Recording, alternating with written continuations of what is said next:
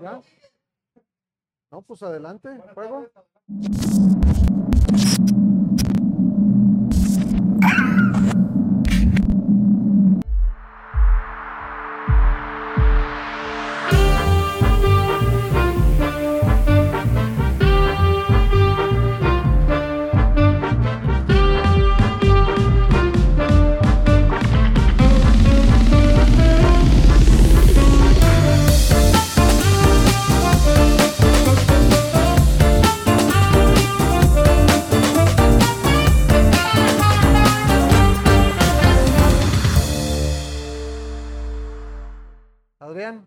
Tardes. ¿Qué ha habido?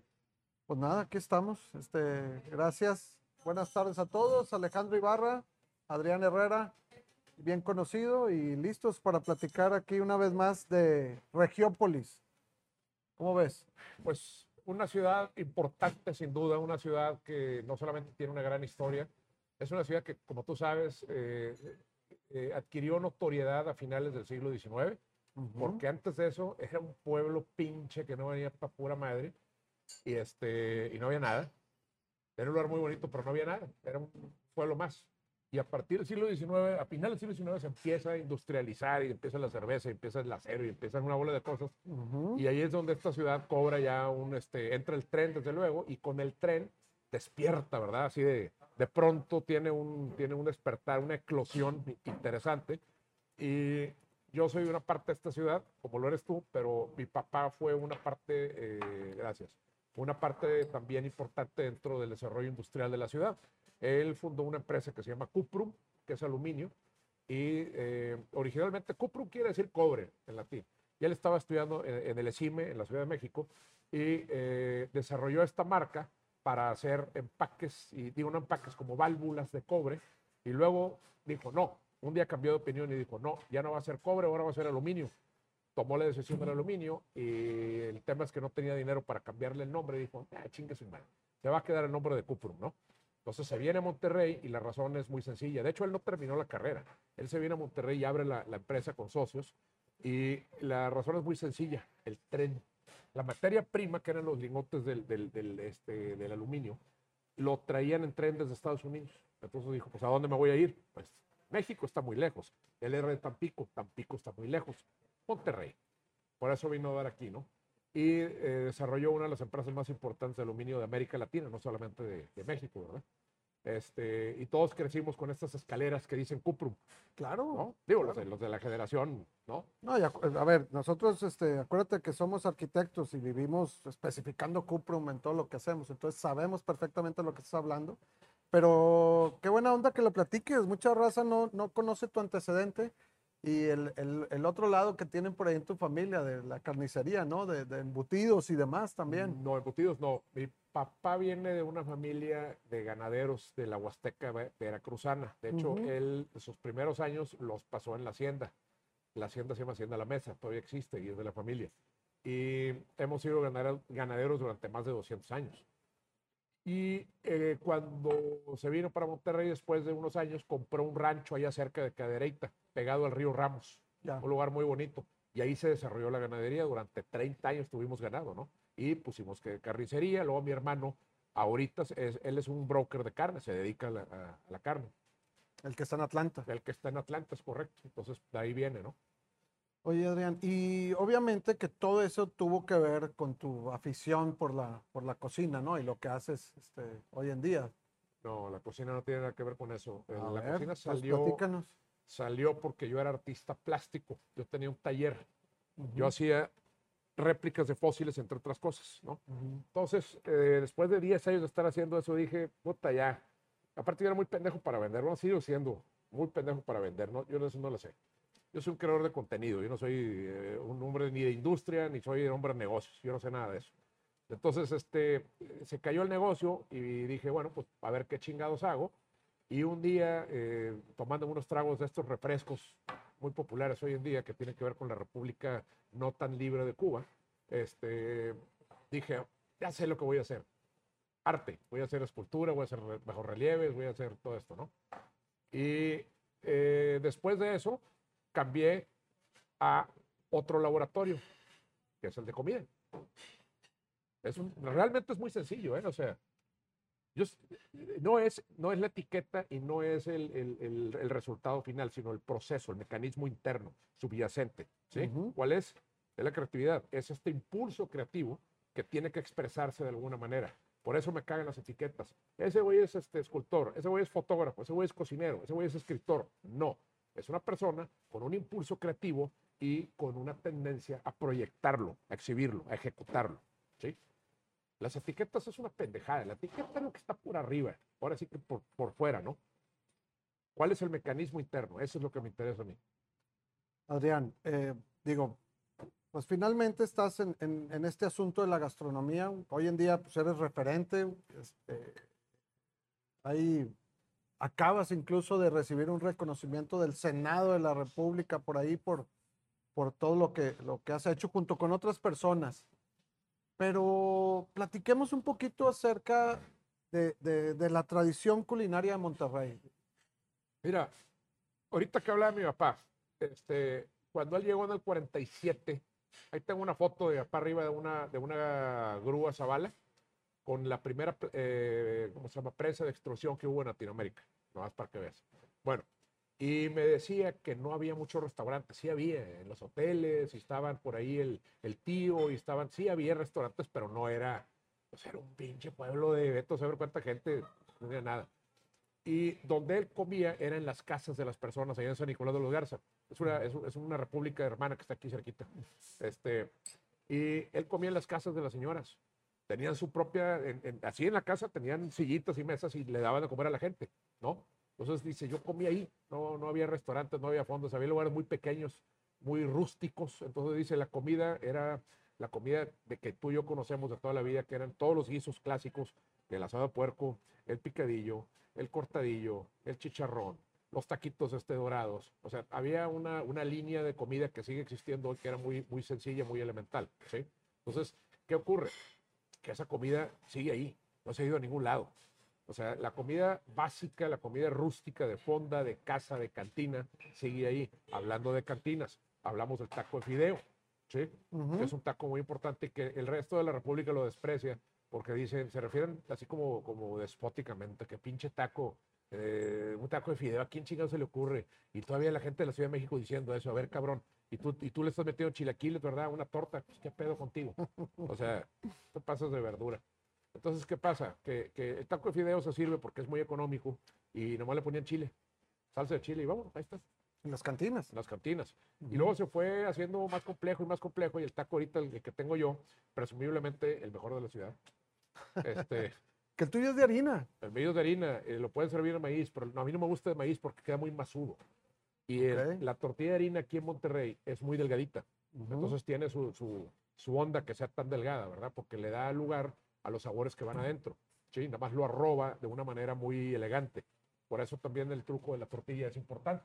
Pero tenemos un platillo ya que es clásico de cantina, que también es un, es un este tipo de, lo que comían, por ejemplo, los, eh, los obreros, los albañiles, todo eso. O sea, esa cocina, que tú lo debes de saber muy bien, tiene también un desarrollo importante. Hasta ciertos años se comían sardinas. ¿Te acuerdas la marca esta Portola? Claro, las To- portolas. Portola todo el mundo la comíamos. sí, hacíamos con, unas- con galletas saladas. con galletas saladas o un, un lonche de esa claro, madre con tomate y todo era delicioso y cebolla y chilitos Sí. encurtidos. Oye, chiles en escabeche. Esa pinche torta, te voy a decir una cosa, es una joya. Y esa era comida Todavía. de albañiles y comida de, de obreros y gente así. Y de pronto nos llegan estas pinches sopas espantosas, industrializadas, secas, de un ramen horripilante con un polvito, güey. Y se acabó la proteína y se acabó el chilito y se acabó todo lo bueno que, que, o sea, que hasta nuestra comida más humilde tenía un nivel culinario muy elevado. Y ahorita estamos comiendo puro mugrero.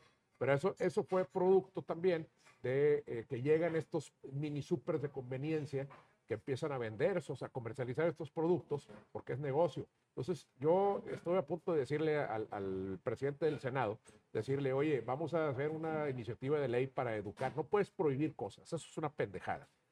Pero vamos a hacer una, una propuesta de ley para educar. De hecho, se lo dije y se va a hacer, ya, ya lo estoy trabajando con la senadora por Nuevo León, Indira Kempis, que tú conoces. No la conoces, ¿verdad? De oído. No, de oído nomás. bueno, estamos haciendo una, una propuesta para educar a los niños a que aprendan a comer y a que aprendan a sacarle la vuelta a ese tipo de comida. Estoy diciendo que no te vas a comer una sopa un día porque están ricas, están diseñadas para que estén ricos, pero no puedes basar Puro, tu so- dieta en puro eso. sodio esa madre. ¿no? No, pues, es- si te dijera yo el mugreo que contienen esos polos, ¿verdad? te desmayas. güey. Pero este, justamente ahorita que hablamos de la ciudad y por qué la ciudad cambia, por, va cambiando la forma de comer, va cambiando la forma de, relacionarnos, ¿cómo? A través de la comida. Antes no habían estos supercitos de conveniencia y no habían esos productos masivos, industrializados, globalizados, o sea, mundiales. Entonces teníamos que comer cosas más locales y cosas más, este, pues más mexicanas también, ¿no? Y aquí está el resultado. Obesidad, cáncer, desnutrición. La- ¿Por dónde quieres empezar? Oye, y decías ahorita de, de la tortilla de harina regiomontana y también vale la pena entrarle un poquito al tema este de, de- finalmente es, es herencia sefardí, ¿no? Todo esto del cabrito, de la tortilla de harina, de... Claro, ¿Qué claro. más? Pues mira, la tortilla de harina viene del panásimo, para empezar, que es un pan que tiene miles de años que lo están haciendo allá. Este, a los españoles este, se les metieron los moros durante 800 años.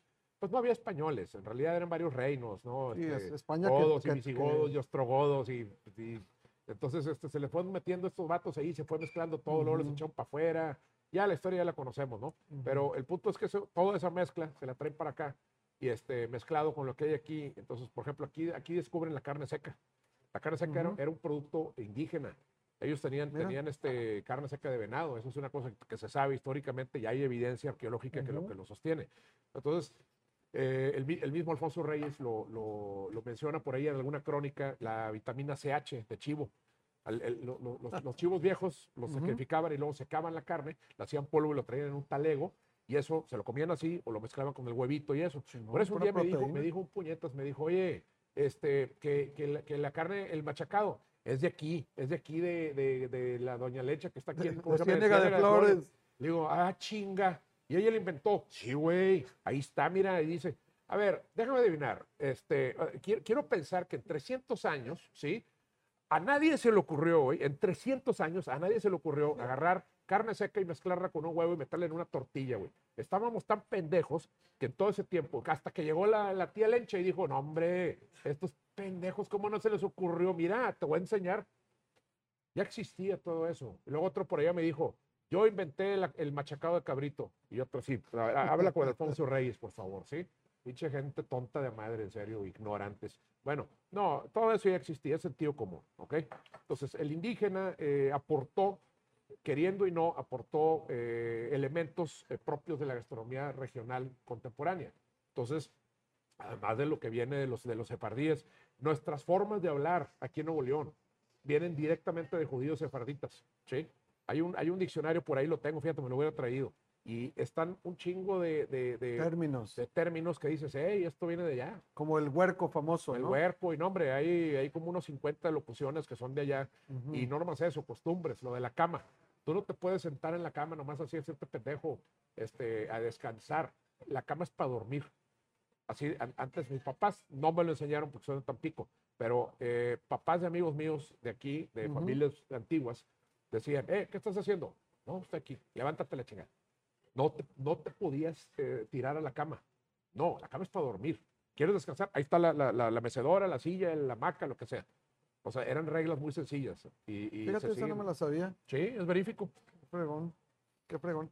Oye, Adrián, pero fíjate, hablando todavía de este tema de la gastronomía, obviamente ahorita platicábamos un poquito eh, acerca de que había muy pocos restaurantes, no sé, en los 70, ¿no? El, el tío que mencionas, muy buen lugar, Chihuahua. El Qué tío- lástima que ya no el tío está desde el treinta y tantos. Fíjate, y luego el, no sé, Luisiana. y Luisiana de los Costa, desde luego, sí. el, no, el club alemán, de los que me acuerdo allá medio setentero, ¿no? El club no me acuerdo ahí que estaba en Ocampo y tenía salida. Sí, sí, sí, sí, sí. Eh, ¿Por qué, por qué no?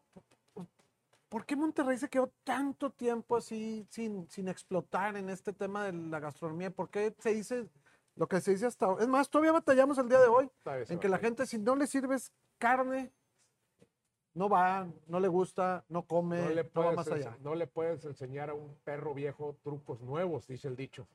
Eh, esta es una ciudad que está alejada del resto, es una ciudad que se ha hecho para sí misma. Este, tienes una barrera fisiográfica que es la Sierra Madre, Ajá. que nos separa del resto del país, del altiplano concretamente, que el altiplano nos conecta con el resto del- del- del- de las ciudades.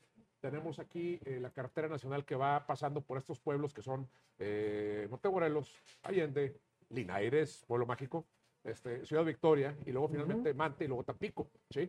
O sea, ve, la- Ujú. ve las distancias, son clac, clac, clac, están, están como bien pensados en los, los puntos. Y luego para el otro lado, haces un arco así, un arco que, que, que, pues, no le puedes, no, no puedes atravesar la montaña, ¿verdad? Entonces tienes Saltillo y luego tienes Torreón, ¿sí? Ujú. Pero es para allá. Entonces, ¿qué pasa? ¿Cuál es el lugar lógico más cercano? Acá, Estados Unidos. Ujú. Por eso Monterrey tiene mucha más relación en términos históricos y culturales con el Valle de Texas, ¿sí? Que con puta madre Oaxaca. A ver, ¿en qué momento nos parecemos a Oaxaca o a, o a la península de Yucateca? Absolutamente nada, ¿sí? Es más, ni siquiera hablan español.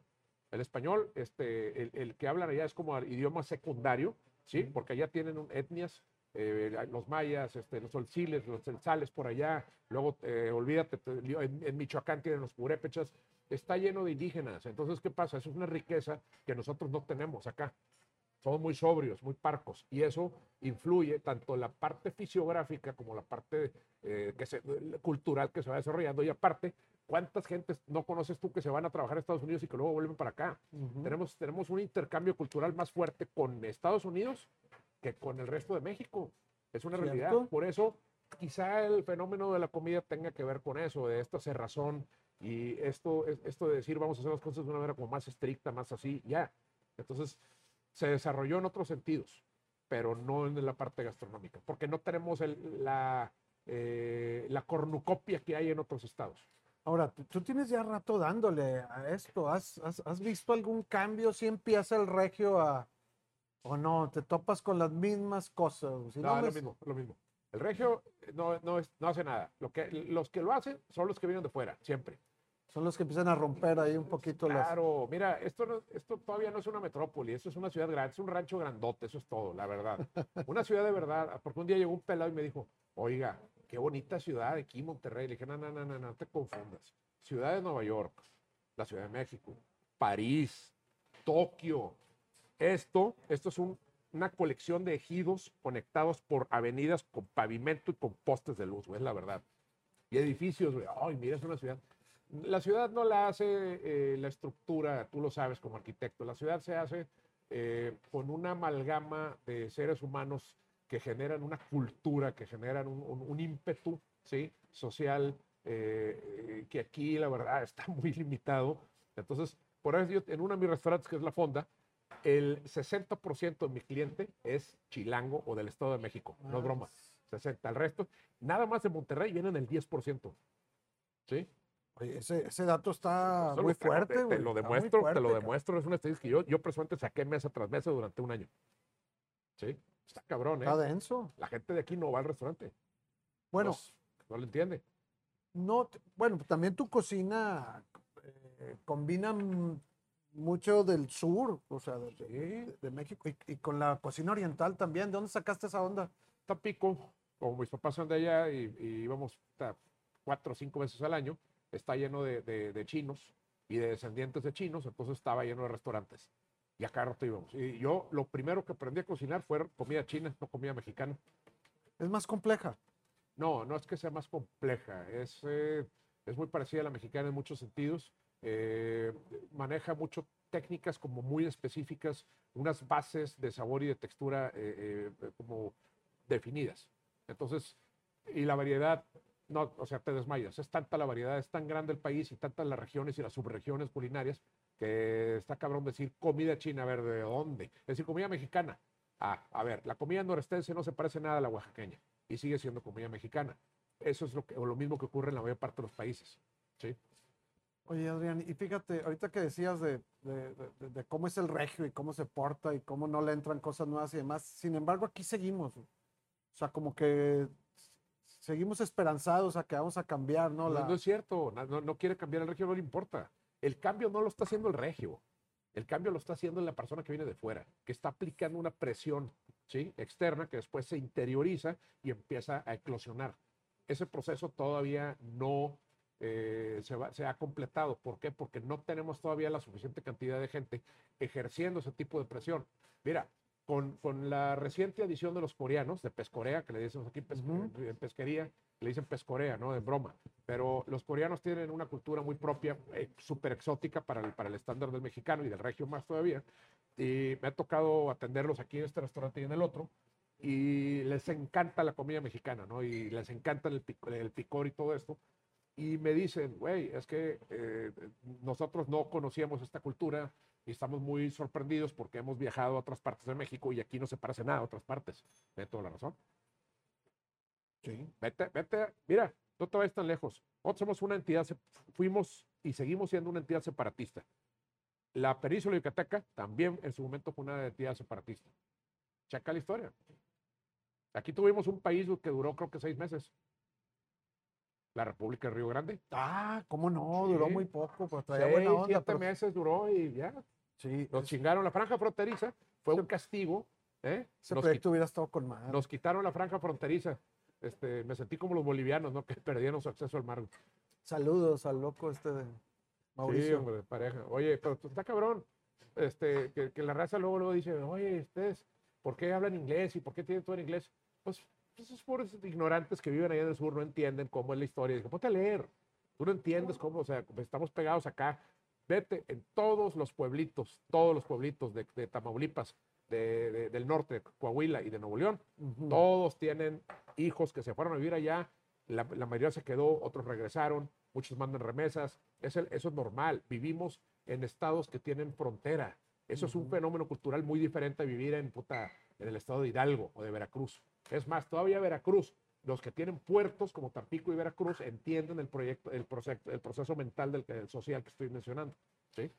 Fíjate, eh, platicábamos hace poquito de, de que nosotros est- estuvimos bajo el régimen norteamericano como Sí. por dos, tres años aquí. Y, y- y hay gente que no, no, no lo acaba de entender ni de asimilar, ¿no? Que eso también nos, nos marcó, nos guste o no. No, pero además de eso, oye, qué bueno que lo mencionas, porque está la parte de la mercadotecnia, el efecto subliminal que tiene y el efecto real, orgánico, de estar siendo bombardeados por productos, por toda esta industria norteamericana de productos como la Coca-Cola, como el- los dulces, como todo eso, este, las, las formas como la pizza, los hot dogs, todo esto.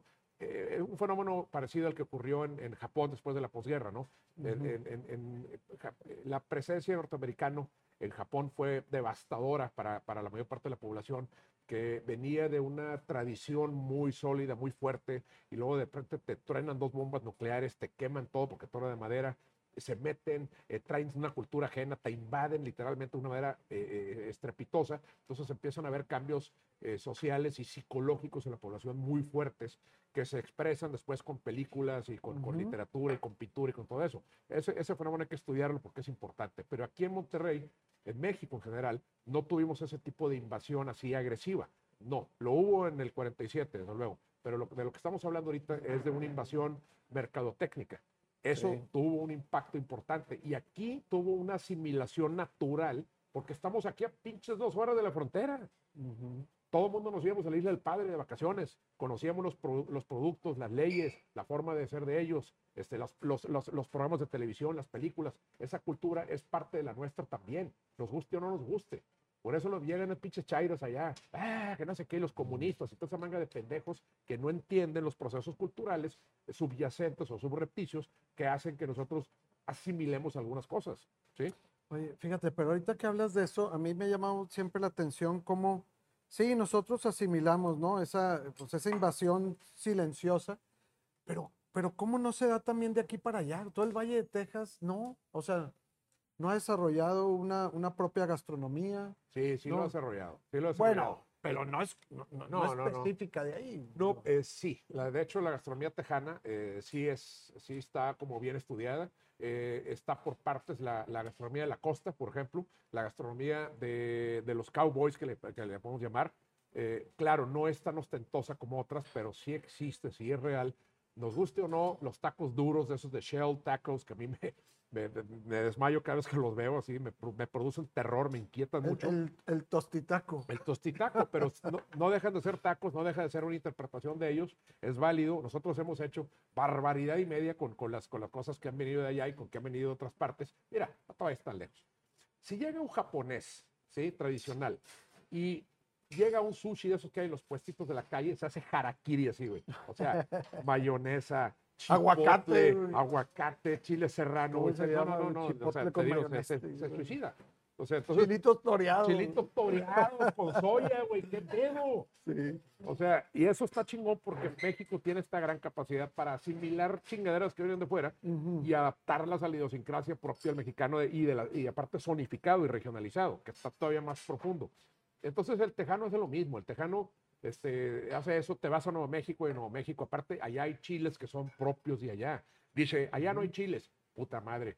Ve, ve, habla con Ricardo Muñoz ahorita y pregúntale que si es cierto eso. Hay chiles en toda América, básicamente. Sí. Los ajíes en Sudamérica, los chiles acá llegan en todo, en toda América está lleno de chiles, ¿ok? Entonces, eso también hay que considerarlo. Entonces, yo creo que está mal decir, no es cierto, de la, de, de- de la rayita para allá este, no hay cocina. Sí la hay. Ok. Sí la hay. Por supuesto que hay una cultura de cocina Tex-Mex propiamente, este, aunque, la- aunque nosotros queremos negarlo por un una cuestión de orgullo. ¿sí? Mm, Eso yo creo que es más una cuestión psicológica, decir, no, güey, la, la- la cocina mexicana nomás es mía. Padre, es una franja fronteriza, ya habíamos hablado del intercambio cultural, social, migratorio, y esa, esa, ese flujo migratorio va a generar eh, resultados concretos en todos los ámbitos. ¿sí? Por eso, pero si, tú hablabas aquí de cómo en la hermana República de San Nicolás te puedes echar un buen cortadillo, arroz y demás. En el Valle de Texas, ¿podrás realmente encontrar una diferencia en la comida casera? Mira, en Port Isabel, Puerto Isabel, que está antes del, del- del puente para llegar a, a la Isla del Padre, había un lugar, todavía está, pero le cambiaron de nombre, que se llamaba Panchos. Chingo de gente de mi edad se acuerda de ese lugar. Las mejores tortillas de harina que he probado en mi vida salieron de ahí. Hola. Y era un vato que venía de acá, venía no sé si de, de algún pueblito de Ciudad Miero, de, de donde tú quieras, por si era de México. Y el vato se fue desde bien joven, hay una historia ahí. Y este, tú llegabas y decías, un machacado con huevo. Decías, ¿de dónde chingado sacó esta receta, güey? El mejor machacado que he probado estaba en Puerto Isabel y no en Nuevo León. ¿sí? Una salsa martajada de tomatito, con cilantro, con ajo, con un poquito de chile piquín. Ahí te encargo. O sea, luego se murió el vato, creo que la hija, y ahora se llama Chiquis o Cookies o una pendejada Y así. ya no jala. No sé, ya no he ido. Habría que ir a ver, ya no sé las mismas recetas, pero nomás las tortillas, ellos las hacían ahí. Y estaban impresionantes. Yo nunca había probado tor- tortillas tan buenas como ellos. Nada que ver con los de Monterrey, ¿eh? Oye, ese es buen dato para, para buscarlo y entender un Hay poquito más muchos de ese lugares. tema. Hay muchos lugares. Este, ay, cabrón, espérame. Oye, de, fíjate, habla- hablando de, de- de esos, esos temas sí regionales, pero locales, eh, tú tienes muy estudiado todo este tema de cómo se trabajan la cocina y la comida y los sazones hacia la carretera, hacia Victoria, todo Ah, puta, eso, sí. ¿no? Y, es, y, y empieza a haber variaciones aquí mismo, ¿no? Güey, mira, acabo de estar en Montemorelos. Este, fuimos a, a la carnicería de la Chata, güey, de los Fernández, la familia Fernández. Ok. Conozco hace años porque aquí en el restaurante tenemos un platillo con, ese, con esa longaniza, güey.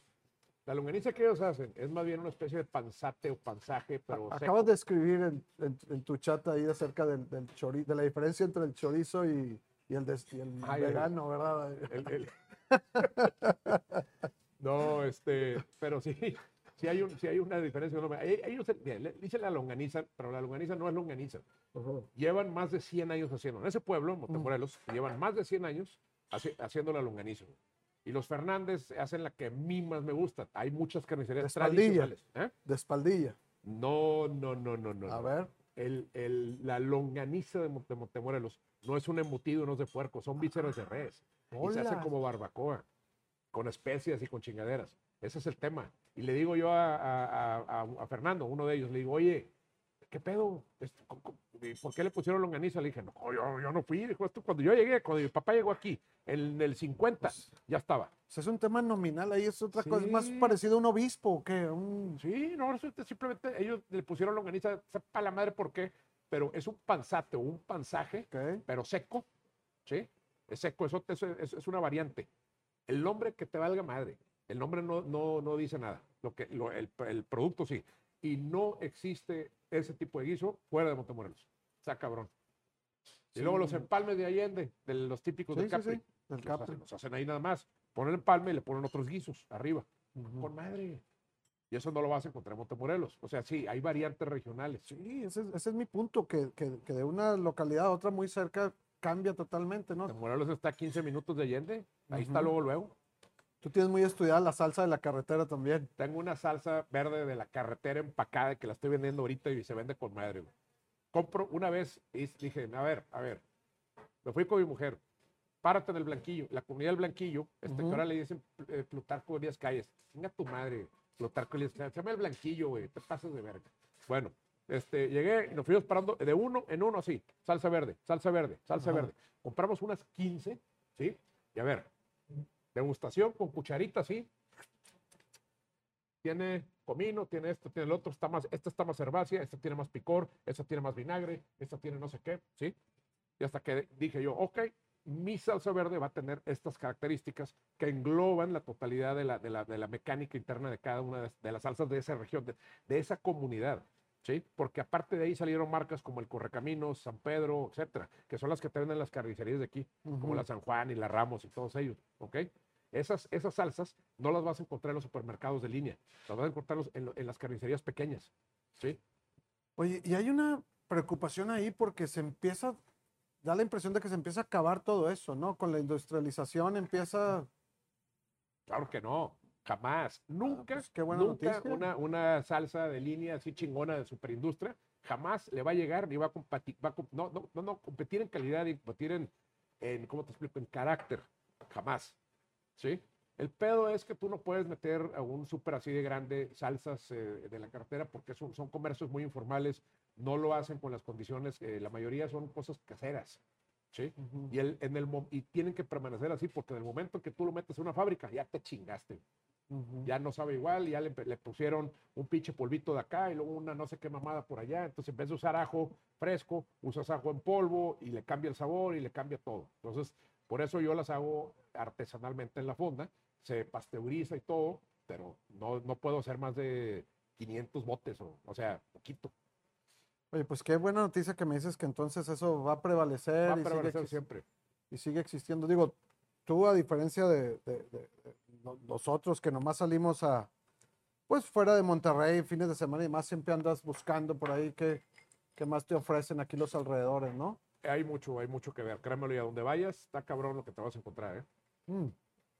Ahora, este, tienes ya rato tú dándole, te decía, en esto de, de- de la restauranteada, de la cocinada. A pesar de la terquedad de nosotros los regios de pedir siempre lo mismo, ¿qué? Empiezas, me dices, a ver un cambio realmente que se está haciendo del que viene de fuera y empieza a, a- a- a pedir cosas distintas, está dispuesto a probar diferente.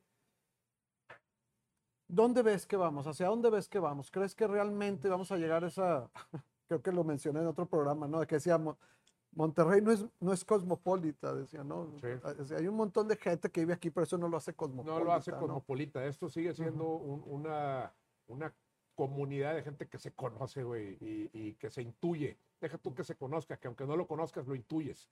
Sabes que es de aquí, sabes que es de los tuyos. O sea, está cabrón. Este, Y cuando ves un pelado que no es de aquí, sabes que no es de aquí, y él se siente que no es de aquí, aunque esté aquí, que lleve 20 años.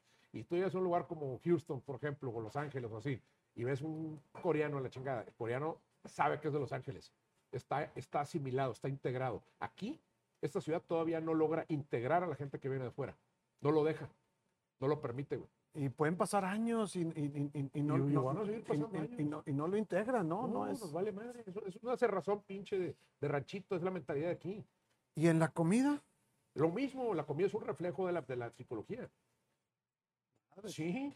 pues eso, este, digo, no- Oye, los restaurantes de, de- de fine dining, así que hay ahorita, eso, es- eso es para pegarle a la mamada. No le entiende, no le entiende a un pangea, no le entiende el- al cibao, no le entiende nada, puro pedo. Va ahí porque puede pagarlo, porque dice, mira dónde estoy, pero no entiende el discurso que está detrás del plato. Esa es la realidad. Yo soy de aquí, ¿cómo no voy a saber? Y aparte soy restaurantero, doble disparo.